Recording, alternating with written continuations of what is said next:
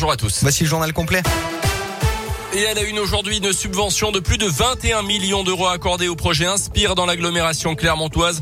Un projet qui entend redéfinir le plan de transport en commun chez nous et qui suscite parfois pas mal de débats.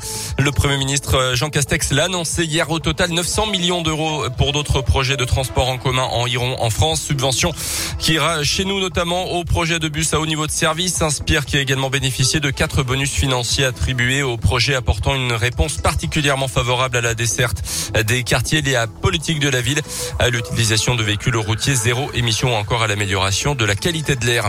Toujours dans le domaine des transports, une bonne nouvelle pour la liaison aérienne entre Clermont et Paris-Orly. Les vols vont reprendre à partir du 2 novembre prochain avec 11 rotations par semaine. Les réservations ouvrent d'ailleurs dès aujourd'hui. Premier départ de Clermont à 6h25 le matin. C'est la compagnie Amelia qui va assurer les vols après le retrait d'Air France pendant la crise sanitaire.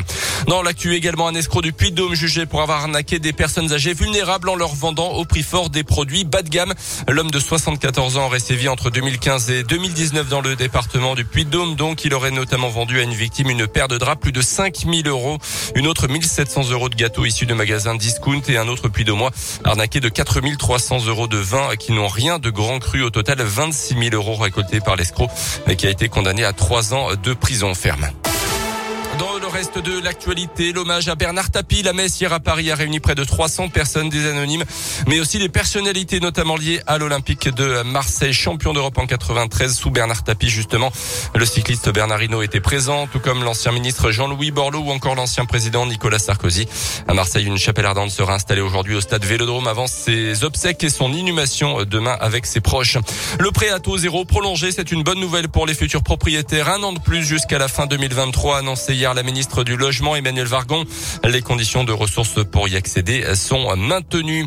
Et puis êtes-vous gêné par le bruit au travail? C'est la question du jour sur radioscoop.com alors que l'association Journée nationale de l'audition publie aujourd'hui une étude sur le sujet à l'occasion de la semaine de la santé auditive au travail du 11 au 15 octobre. Le bruit gênerait 49% des actifs, un chiffre en légère baisse, baisse par rapport aux deux années précédentes. Les 25-34 ans sont plus embêtés que les 50 ans et plus.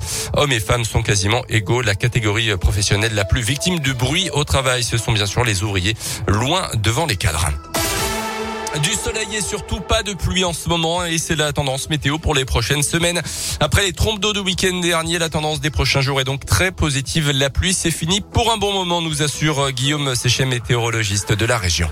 On va avoir une période effectivement de temps stable durant euh, plus d'une semaine sans doute, hein. peut-être même au-delà, hein, jusqu'à la fin du mois d'octobre. Ça se traduira pas forcément par un temps très ensoleillé sur la région, puisqu'en fait les, nuages viennent se bloquer sur les Alpes et le Massif central. Mais on aura quand même un petit peu plus de soleil euh, sans doute euh, en fin de semaine pour ce week-end également. Euh, des températures qui restent un petit peu basses pour la saison, il est vrai. Hein. Mais bon, en tout cas, ce sera quand même beaucoup plus agréable euh, qu'au cours du week-end dernier, puisqu'on a vraiment eu un temps euh, absolument épouvantable. Et attention également à ce vent du nord qui viendra donc abaisser une fois encore le mercure dans la région.